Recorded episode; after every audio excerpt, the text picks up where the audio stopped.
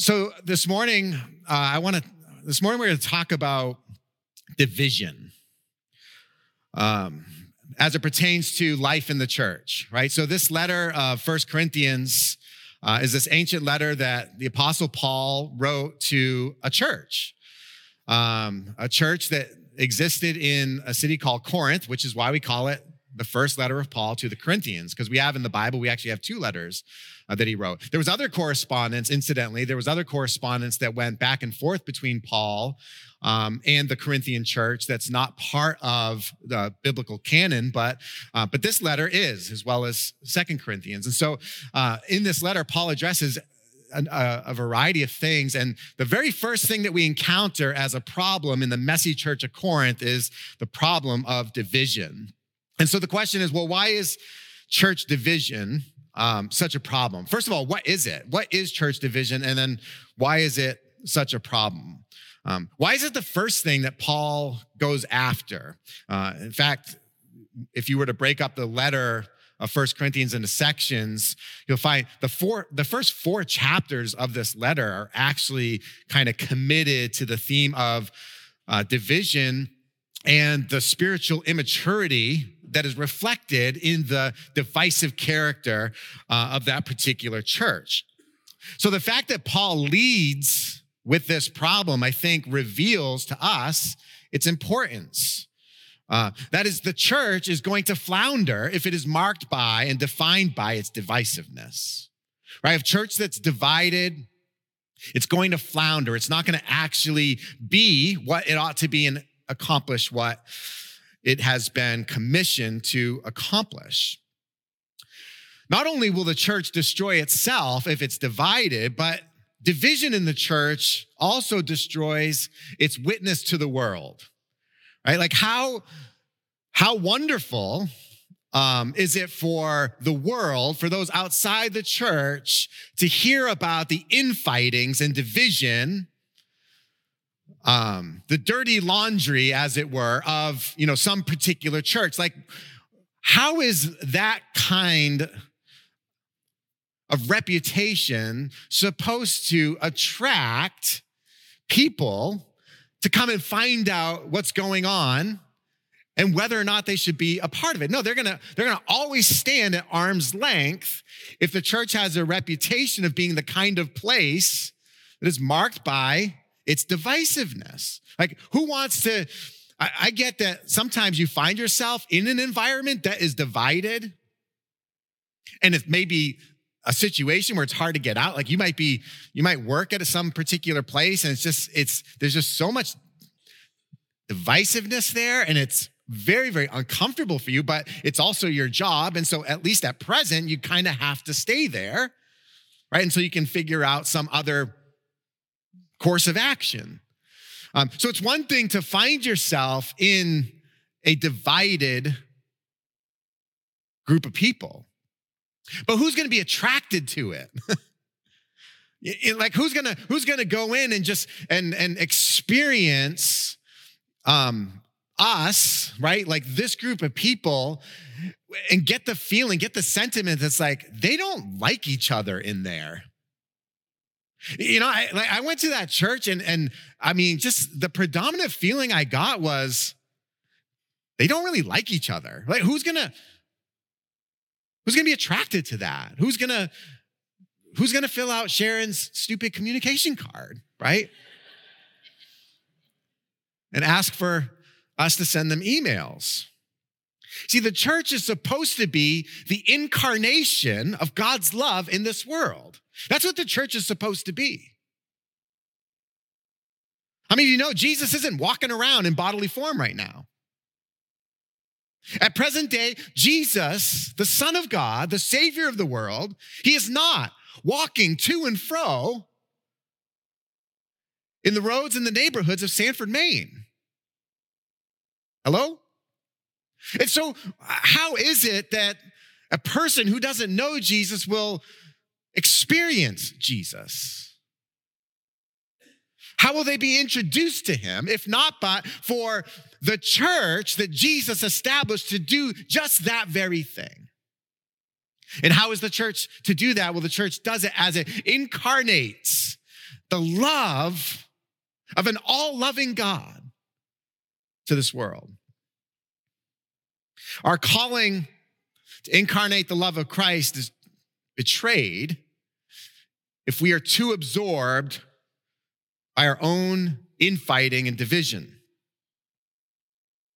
Now, the church, the church could be a force for love and do practically everything exactly as it ought to. And there will still be an element in the world that is going to hate it. Right? Like there have been times in the course of the church's history where the church was exactly what it ought to be. And yet there was still an element in the world that despised it because well, there's always going to be that element of diabolical wickedness that's going to hate and destroy everything that's good. Like that's that's already there. And then and then the church sometimes has a habit of exacerbating the natural enmity that it's already going to have with the world because instead of being a force for love and a force for good, it instead becomes its own worst enemy. And today, um, I don't know if I should say especially, but maybe especially today, uh, certainly, especially for our present day culture and environment, a church that is marked and riddled by its divisiveness, by a lack of love, by an unwillingness to embrace the outsider, you know, the world is not going to have it. If we are going to be a, a group of people who are inauthentic, who are imposters, who are purporting some form of religion, but do not yet have the accompanying power of God being demonstrated in and through our lives, which are being lived in God's spirit and power, the world is not going to have it. They're just going to say, no, thank you. Our text this morning, um, be, we begin in verse 10 of 1 Corinthians chapter 1. So if you have your Bibles, I encourage you to open them and you can keep them open to this passage. This is where we will uh, be for the rest of our time uh, together. 1 Corinthians chapter 1, verse 10. Paul says this Now I urge you, brothers and sisters, in the name of our Lord Jesus Christ, that you all of you agree in what you say. That there be no divisions among you, and that you be united with the same understanding and the same conviction. For it has been reported to me about you, my brothers and sisters, by members of Chloe's people, that there is rivalry among you.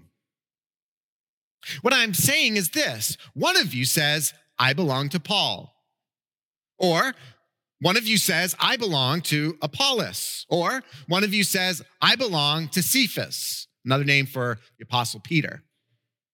Or one of you says, I belong to Christ. Is Christ divided?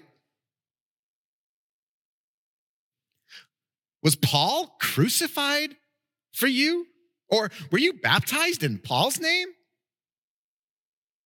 I thank God that I baptized none of you except Crispus and Gaius, so that no one can say you were baptized in my name.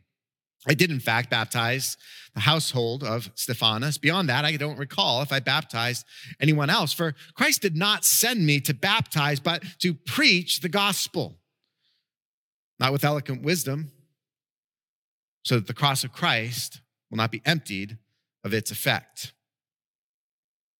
I want to start with verses 11 and 12, uh, which describe the problem. Paul gives the, uh, the example of what exactly it is that he's talking about and addressing. And then, um, and then we'll back up to verse 10, which contains Paul's appeal of how we deal with the problem.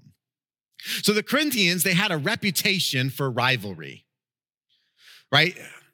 Paul says, It has been reported to me about you that there's rivalry among you. Like I've heard the I've heard the news. I got the report. And I've heard that within your church body there's what Paul describes here as this rivalry. And then he gives the examples. Again, one of you says, I belong to Paul. One says, I belong to Apollos. One says, I belong to Cephas. One says, I belong to Christ.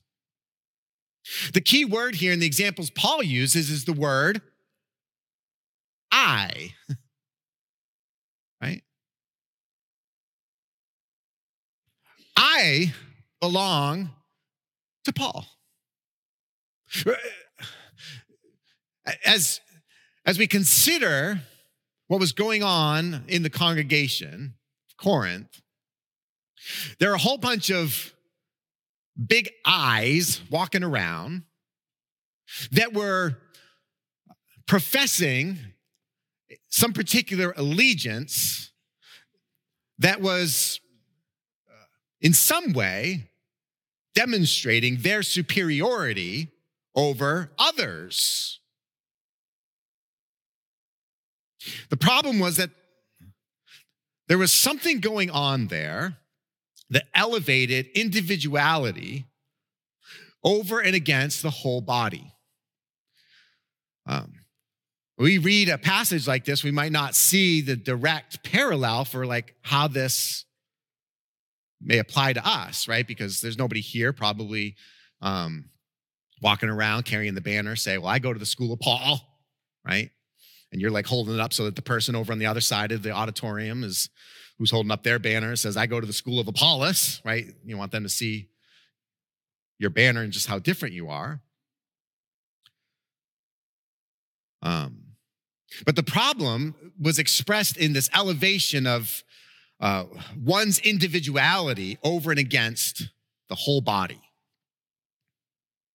Notice that in this example set that Paul uses, he even he ends it with uh, that there's one who says, "Oh, I belong to Christ." It, it, I don't know about you, but you might think that, well, that's that sounds like the right one, right? Like if one guy saying, I belong to Paul, another guy saying, I belong to Apollos, and then another one saying, I belong to Christ. It's like, oh, I vote for that guy, right? Sounds like he gets it or she gets it.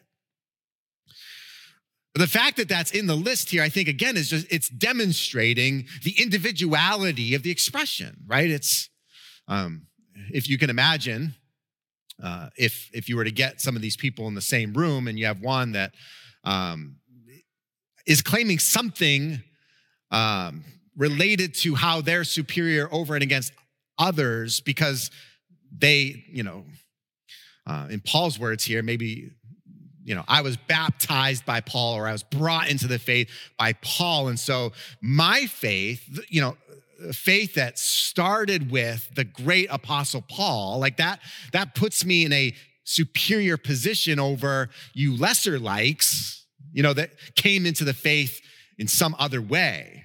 Like you don't even know Paul.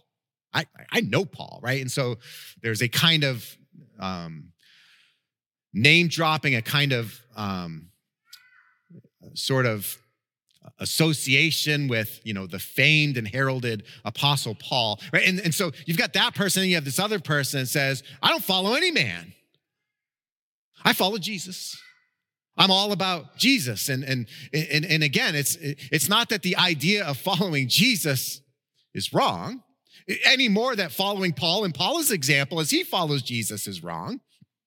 The idea is that there is this, there's this individual appeal to one's superiority against everybody else. Does that make sense?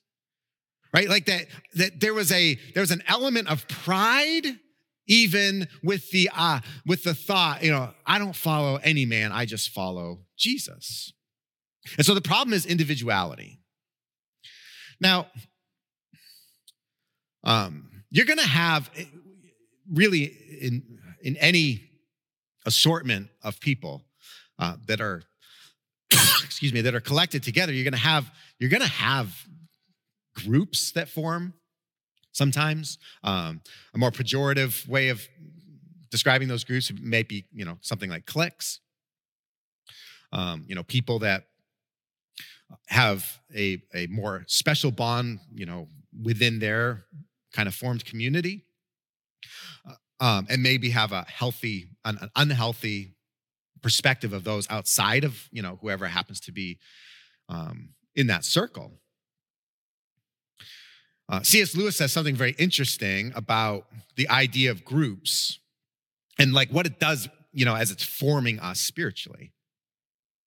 Um, that is that, you know, every person who identifies more with their group or um, their clique or, you know, whatever you want to call it, more than the whole is always going to consider everyone else an outsider.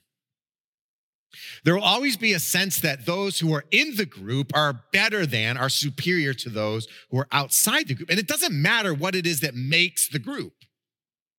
It, it doesn't matter um, what that group looks like, right? That group might be uh, might be a bunch of people wearing expensive suits and driving fancy cars,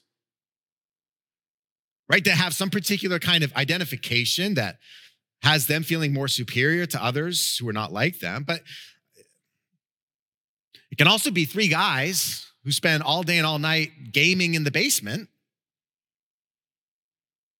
jacked up on dope, who haven't showered in a week. Right? That like within the context of their group, think that they are something better than those who are outside of the group. And so the real problem comes down, it boils down to this idea of individuality, which is an especially pressing challenge for us today, who live in a world that extols the virtue of individual expression over and above practically everything else.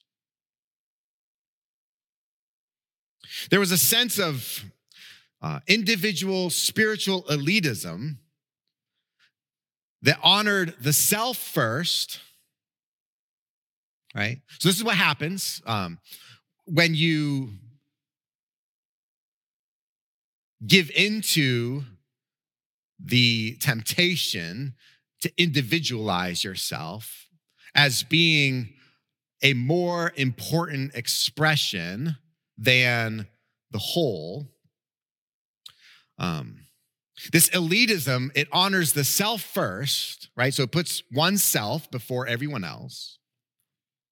And then it puts those who are most similar to that self second, right? The people that are like I am, who might look like me or act like me, talk like me, might have the same interests, same beliefs, same values, whatever.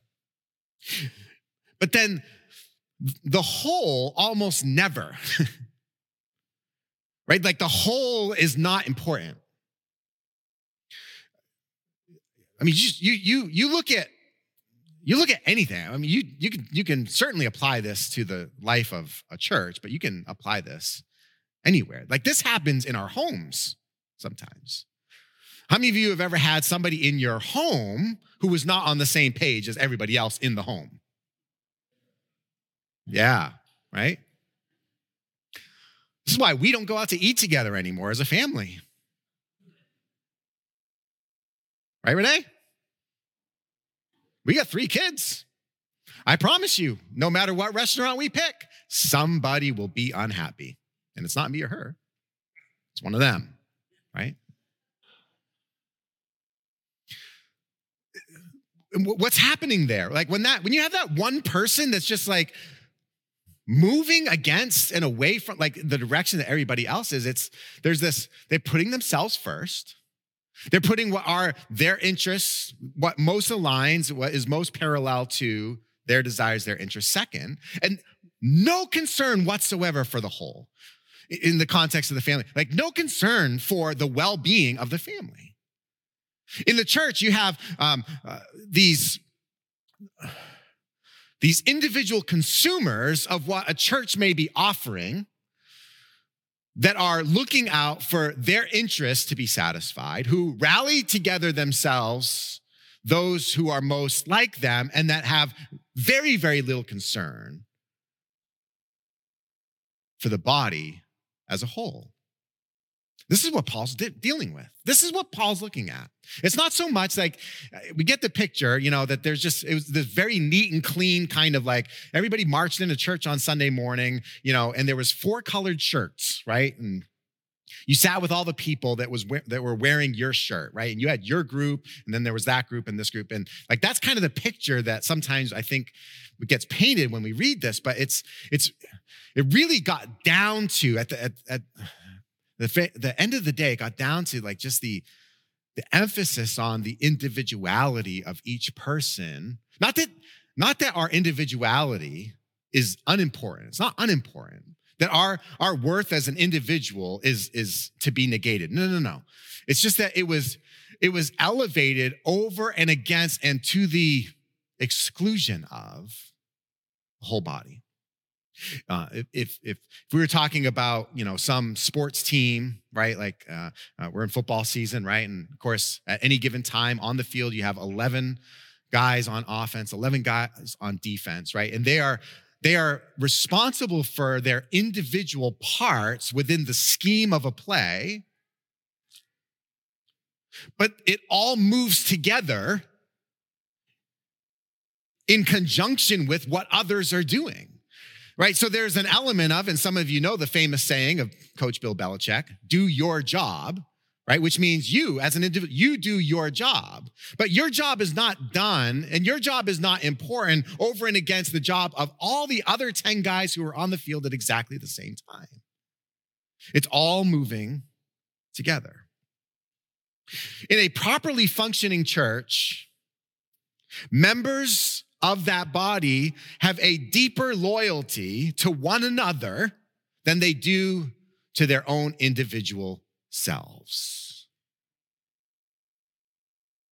See, the problem with individuality, according to Paul here, is that it treated Jesus as if he were broken up into these individual parts, right? He asks, Is Christ divided? Meaning, like, is Jesus himself like broken into these parts and pieces, these fragments that are dispersed among various factions or groups. And there's a moral element to the question he's asking when he asks, Is Christ divided?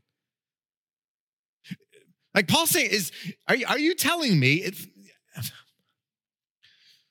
that are you telling me that Jesus is not who he said he was, or that, that Jesus is something other than what he claimed to be. Remember, Jesus said, a kingdom divided against itself cannot stand. And Paul's saying, are you saying that, like, when Jesus said that, that he's actually, in fact, a kingdom that is divided against itself? Back to verse 10, Paul says, Now I urge you, brothers and sisters, in the name of our Lord Jesus Christ, that all of you agree in what you say, that there be no divisions among you, and that you be united with the same understanding and the same conviction. So let's talk about Paul's appeal for unity and to eradicate the divisiveness in the church. First of all, it's very important. He addresses, think, think about his audience here. The audience that he's appealing to are brothers and sisters.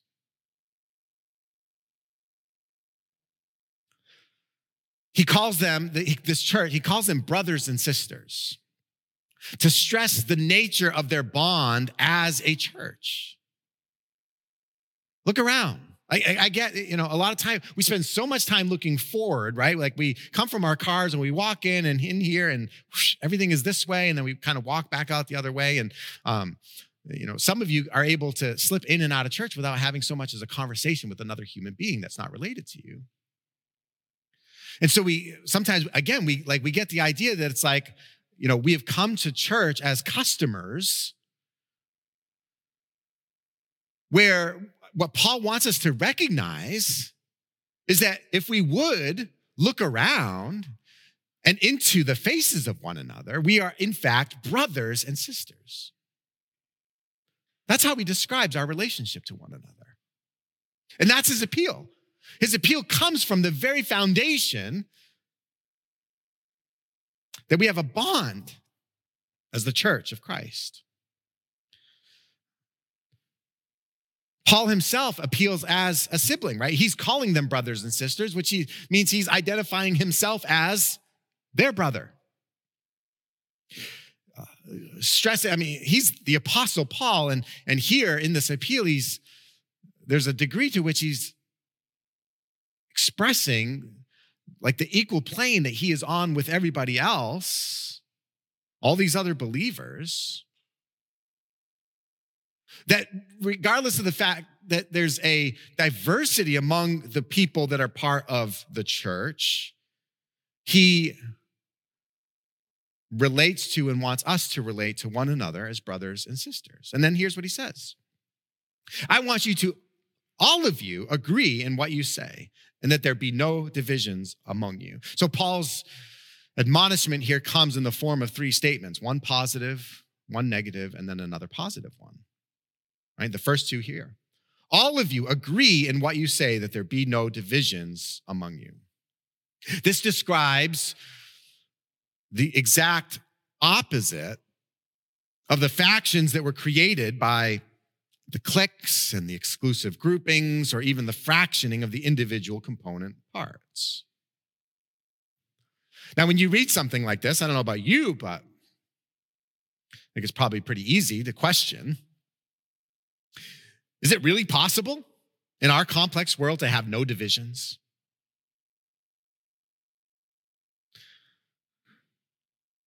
I mean, I, I, I like, I'm, I'm with you. I know, like, again, even in your house, you just take a handful of people, right? And you're going to have the potential for divided thoughts and minds and intents and like all these things, right? Like, again, we experience that even in our homes where you'd expect the most intimate of relationships to exist.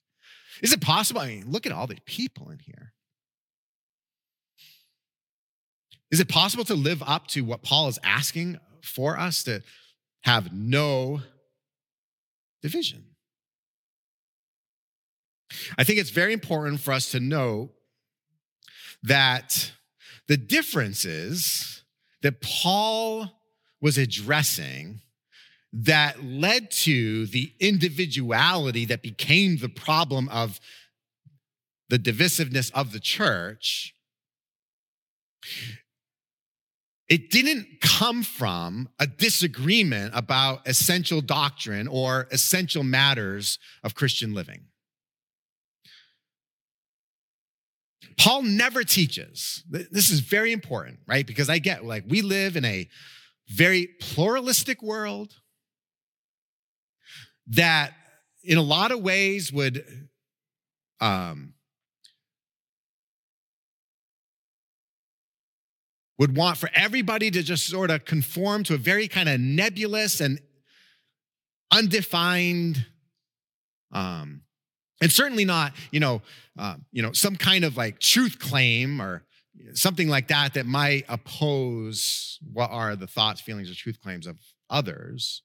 Listen paul never teaches that people can be united even against differences of essential belief that's not what Paul's looking for.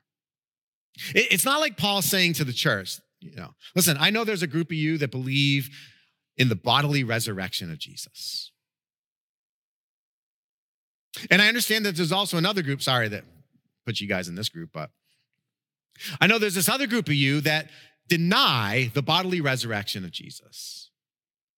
And what I want, what I need you to do is I got, I need you guys to find some common ground and come together and unite. Paul never, ever would do something like that. Because of the essentialness of the doctrine of the resurrection of Christ. Like that is a dividing factor between, in fact, what Paul, like the reason why Paul is not talking about matters of essential doctrine and essential practice is because for those that would deny something that falls under the category of essential doctrine, Paul would just simply regard that person as an unbeliever. You deny the resurrection, well, you're an unbeliever. You're not actually, you're not part of the church. Like going to church doesn't make you part of the church. Sitting in a church doesn't make you part of the church.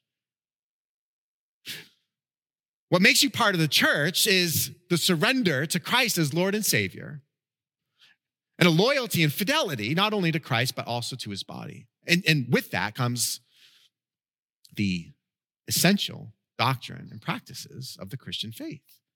So Paul's not like, he's not looking for us to bring together um,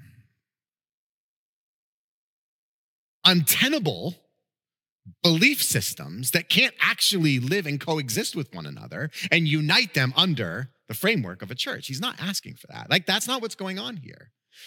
Again, it's not that the Corinthian believers were um, had these just like these massive, you know, at least as it pertains to this passage, like this massive drift away from, um, and, and that like somehow that drift away from was just it was okay. Like go ahead and leave that, but like keep it under the umbrella of the church. And so when we're asking the question, well, is it possible to actually be united? I think it gives us a little hope that yes, we actually can be. If we're if if we're starting with and if we're actually talking about the church, the what is the real church? Within that, when we are now talking about those who are united in faith and belief, we recognize that there is also a diversity and a nuance in the way in which our lives are expressed and our experiences that we have.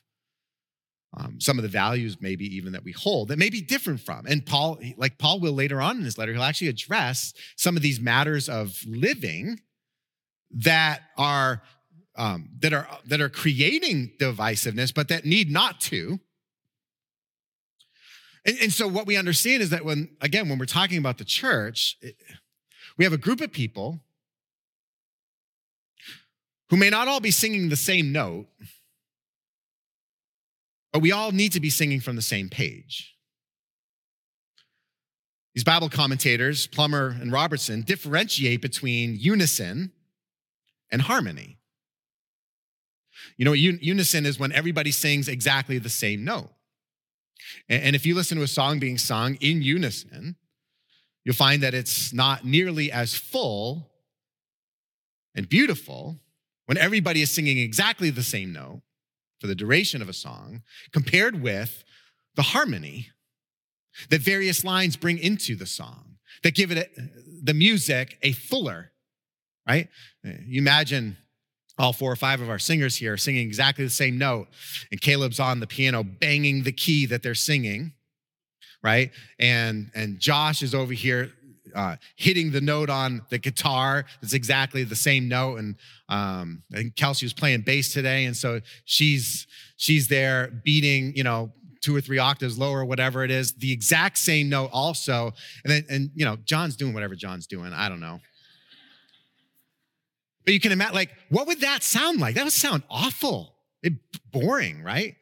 But what makes it beautiful? What makes it beautiful, right? It's the it's the it's the chord that's being strung along with you know uh, melody lines and harmony lines that are being sung and played, right? That gives the music its beauty. And same goes with the church. Like we all, all have to say exactly the same note in unison, but we all have to be on the same page, right? Like that's really important. Because um, the same problem comes if, uh, if, you know, Caleb's doing song number one, Danielle's doing song number two, right? And, and one of them singing harmony and one of them singing melody, but they're on different part. Like that's that's a train wreck, right? That's just noise. And so Paul says that my desire is that you be united with the same understanding and the same conviction. Right? And so what he's doing, he looks at a church that is divided and he has a remedy for it. He says, you need to restore your unity. You need to, you need to fix the problem of your divisiveness. This word united is, um, in medical terms, something like resetting a bone that has been broken or dislocated. Um, or in the, form, uh, in the context of relationships, of mending broken relationships right? So so there is this like key idea that where there have been factions or disunity there's a call to repair it. There's a call to taking on a different form of thinking about of seeing yourself as an individual who is a part of the whole. How many of you are sick and tired of um, shayna I'm sorry, that was an awkward pause. Uh,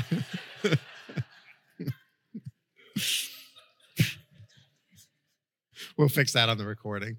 Um, like, how many of you are sick and tired of Shayna like getting up here telling you you need to be part of a small group, right? Yeah, me too. All right. How many of you are sick and tired of Sharon's emails telling you, you know, hey, there's here's something to do, and um, you know, here's some opportunity. I don't know if you noticed, but sometimes she even puts my name at the bottom of it, makes it look like it's coming from me, right? How many of you are tired of that? But why do we do those things?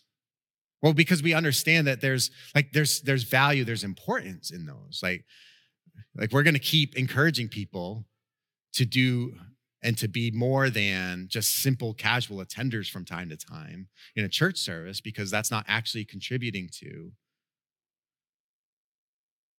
the body of the church right? We are the body of the church as we get into and um,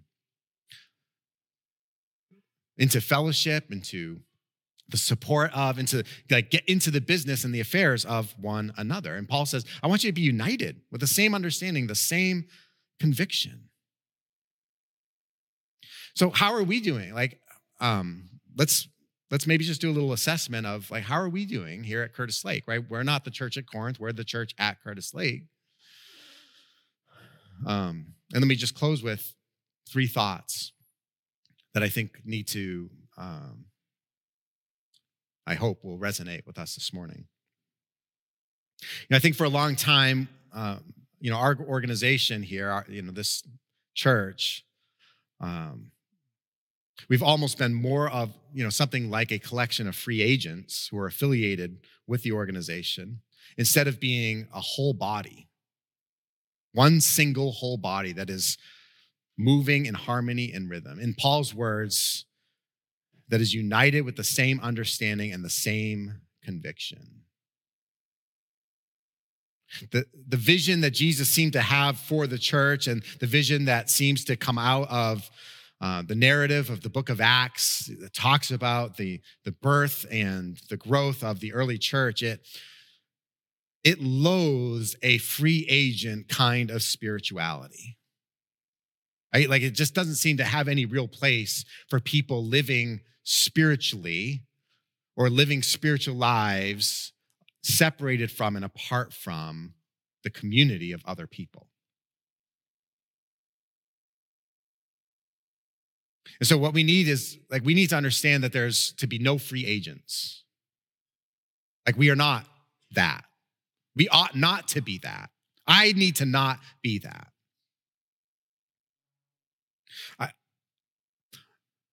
I, this might sound harsh, but like, I don't want to hear about how spiritual a person is or how well a person is doing spiritually without also hearing how they're contributing to and considering themselves to be one member joined to other members of the body of Christ. I'm not saying that has to be here, but it ought to be somewhere. Like if the idea that like free agent spirituality ought not be the thing or is not what Jesus envisioned for those who would follow after him, it is not what we see in the pattern of the early church.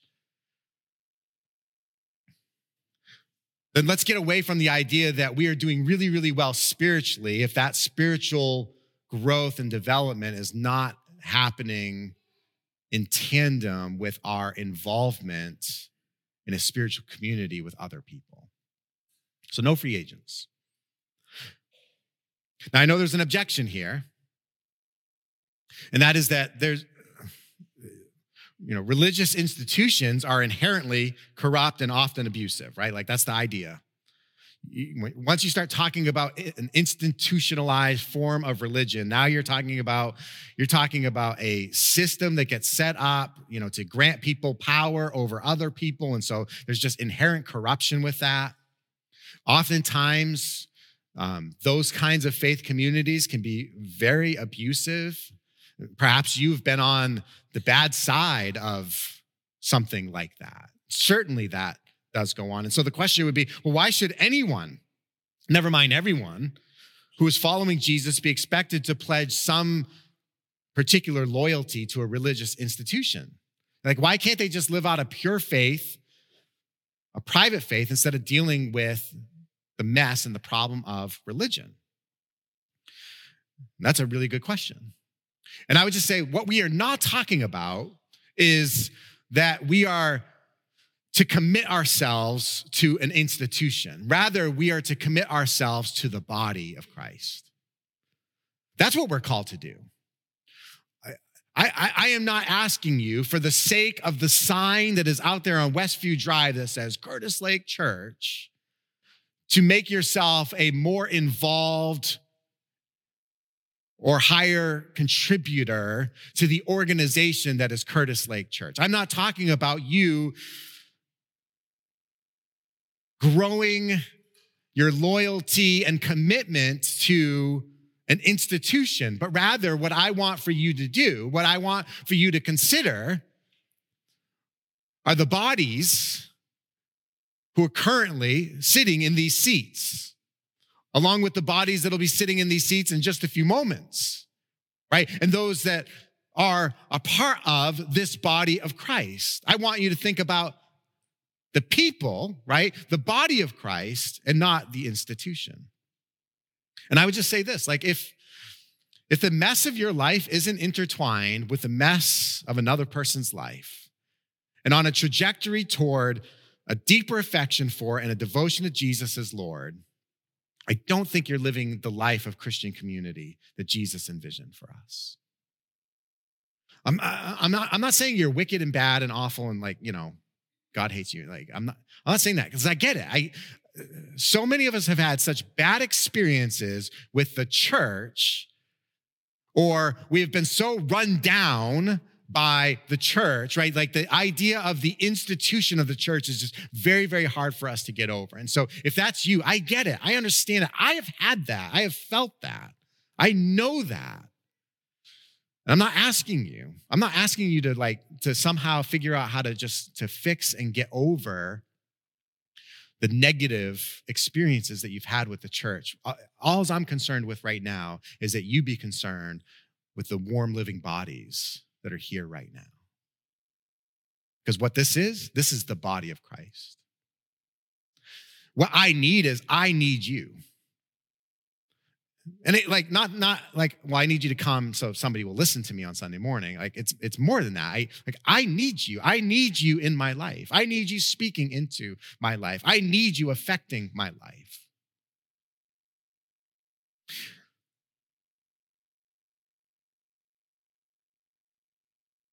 And that brings me to this idea that like we're supposed to have a sense of dependence on and a sense of responsibility for other brothers and sisters, if we are in fact brothers and sisters. If, I'm walking around this life without a sense of dependence on the body of Christ, and if I don't have a sense of responsibility for my part in the body of Christ, then I'm, I just I don't think I'm living the life of Christian community that Jesus envisioned for me. So I need to find that. Like I need to find out what that looks like, what that means for me. There seems to be some incongruence um, when a person claims to love Jesus but hates his bride. How many of you know that, like, the church is called the bride of Christ, right? This thing, the church, the body of Christ, it's called the bride of Christ. That's one of the analogies that's used to describe what the church is. We are the bride of Christ. And there, there's, there's, there's some difficulty with having the idea, oh, I love Jesus, but I hate his bride. I know that happens in real life, right? Like if you've all had those, you know, that couple where it's like, and he is just an incredible person, but woo, his wife, right? Or man, I, I, you know, she just is, she is just like, she is amazing, like she is God's gift to this world, but that guy that she married, right? Like I get that happens in our in our real lives, but there's something incongruent about this idea that I can love, have a deep love and affection for Jesus and at the same time live with a just either dismissive um, or even hateful attitude toward his bride. And so finally, um, as we think about like what part we play. And like there'll be time for us to talk about like the, the component parts of the body of Christ, right? That we all have different parts, different places that we actually contribute to and are investing in and being part of this thing called the church. I would just say, like, what you and I need to do as individuals is we need to do the work instead of waiting for the work to be done for us.